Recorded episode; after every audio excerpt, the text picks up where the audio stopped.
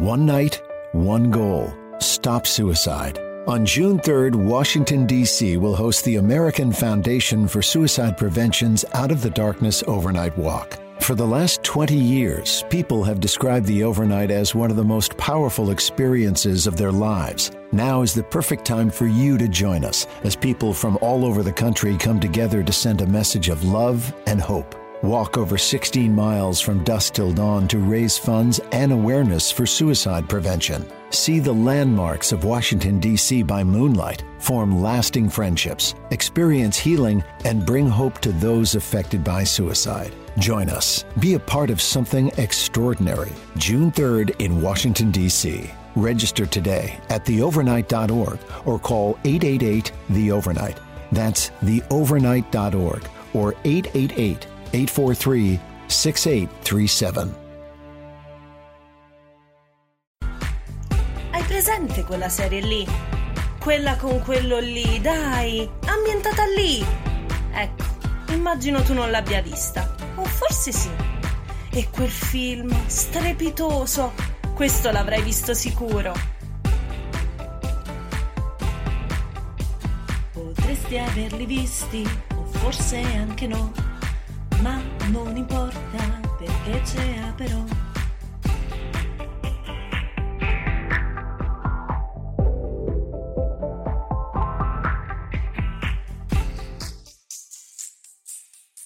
Ed eccoci qui, buonasera a tutte e a tutti in questo nuovo mercoledì di Aperò. Quest'oggi insomma sarebbe dovuta essere una puntata un po' diversa, parlando di, di, serie come facciamo solitamente, però ho deciso di riprendere un po' il filo che abbiamo lasciato settimana scorsa perché insomma vi avevo già accennato che Storie Maledette in questa stagione avrebbe prodotto solo due puntate, solo due misere puntate, misere eh, quantitativamente parlando, di certo non qualitativamente, e quindi insomma mi sembrava eh, giusto dare omaggio fino alla fine a queste due puntate.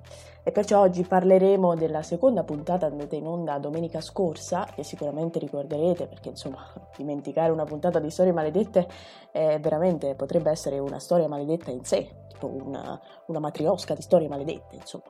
In che senso? Vabbè, comunque, prima di, di, andare in ordine cronologico, perché è così che mi piacerebbe partire quest'oggi, vorrei mettere un punto, vorrei approfondire una questione che in questi giorni si è un po' dibattuta tra social, giornali e, e quant'altro. In realtà scherzo, giornali non lo so perché non li ho letti, quindi probabilmente non c'è scritto nulla, ma comunque volevo fare una, un piccolo excursus su una delle frasi, su una, due frasi che Franca ha detto domenica scorsa e in particolare quelle in cui accennava a una colpa presunta della donna in, in situazioni che, che prevedono violenza fisica e mentale. Insomma, le parole esatte della Franca sono state praticamente che c'è una responsabilità al 50% sia della donna sia dell'uomo perché la donna dovrebbe eh, denunciare, dovrebbe ma, andare via, lasciare l'uomo al primo schiaffo.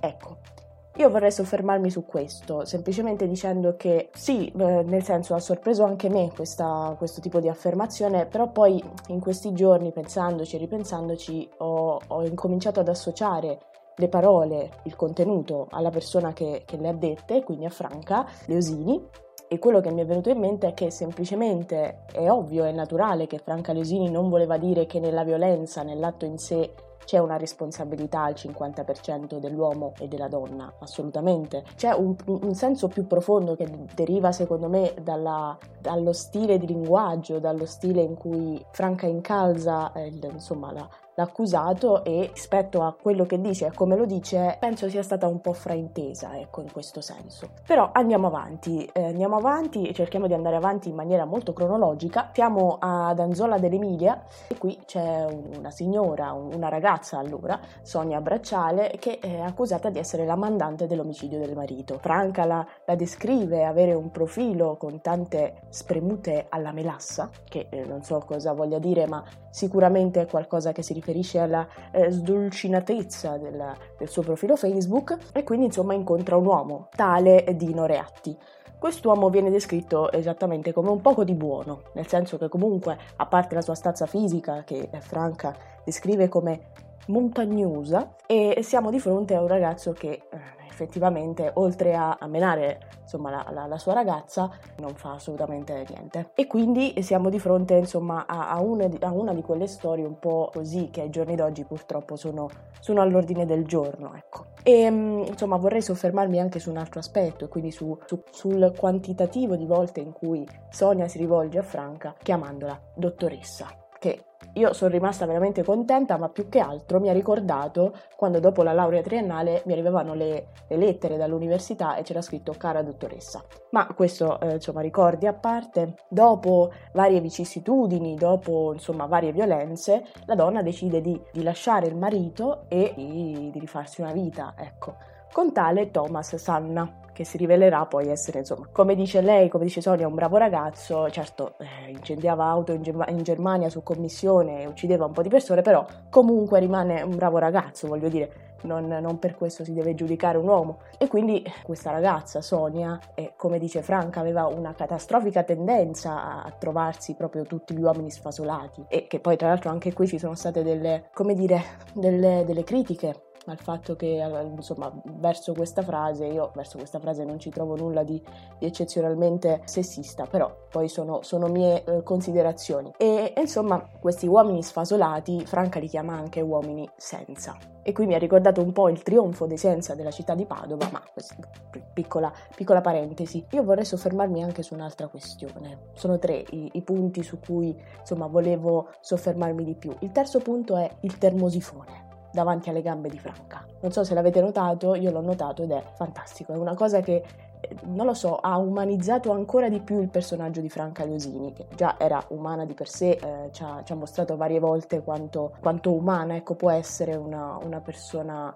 eh, così autorevole ma allo stesso tempo vicina a noi, al, a, a, noi comuni mortali. E, e, quindi insomma le cose vanno avanti anche con questo Thomas Sanna e dopodiché accade quello che accade, la tragedia, il marito viene ucciso da Thomas Sanna e suo amico tale Giuseppe Trombetta, che come direbbe Franca omen omen, e quindi ci troviamo di fronte a una situazione un po' strana, anche perché le evidenze a favore di questa, di questa accusa verso la donna di essere la mandante dell'omicidio del marito sono imputabili semplicemente a delle registrazioni audio-video, che effettivamente un po' di, di colpa gliela danno, ma non, non così tanto insomma evidente.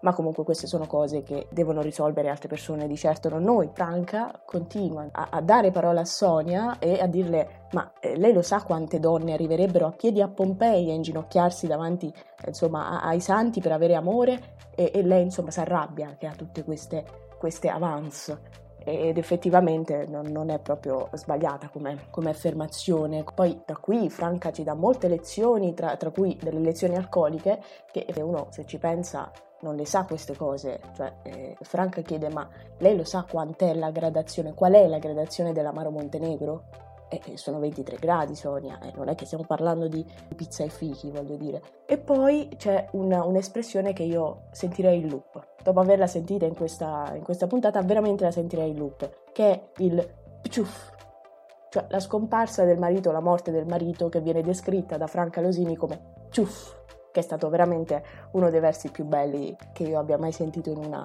puntata di Storie Maledette. E, insomma, questa, questa, questa storia, questa puntata di Storie Maledette finisce così e finisce con, con la solitudine e l'abbandono che si evince da, da, questa donna, da Sonia Bracciale, che è respinta in un certo senso anche dalla, dalla sorella che non va a trovarla e poi che eh, Franca dice no, non c'è stata resipiscenza, quindi un, un, ravvedersi, un riconoscere l'errore perché non, Sonia non ha mai detto in questa intervista né, né nei processi che è colpevole, che risulta colpevole e quindi così con uh, l'augurio di Franca per il meglio per Sonia, eh, dicendo tra, tra, le righe e, e anche esplicitamente se la sua è la verità, finisce un'altra stagione di storie maledette. Così breve, così intensa, così piena di eh, acclamazioni, a questo punto anche critiche, purtroppo, però ci sta, è giusto il confronto, è giusto, è giusta la, la, la insomma, è giusto l'approfondimento e, e, quindi insomma ci rivedremo forse l'anno prossimo con Storie Maledette, io me lo auguro, anche perché senza Franca uno non è che può vivere serenamente e così Franca è aria,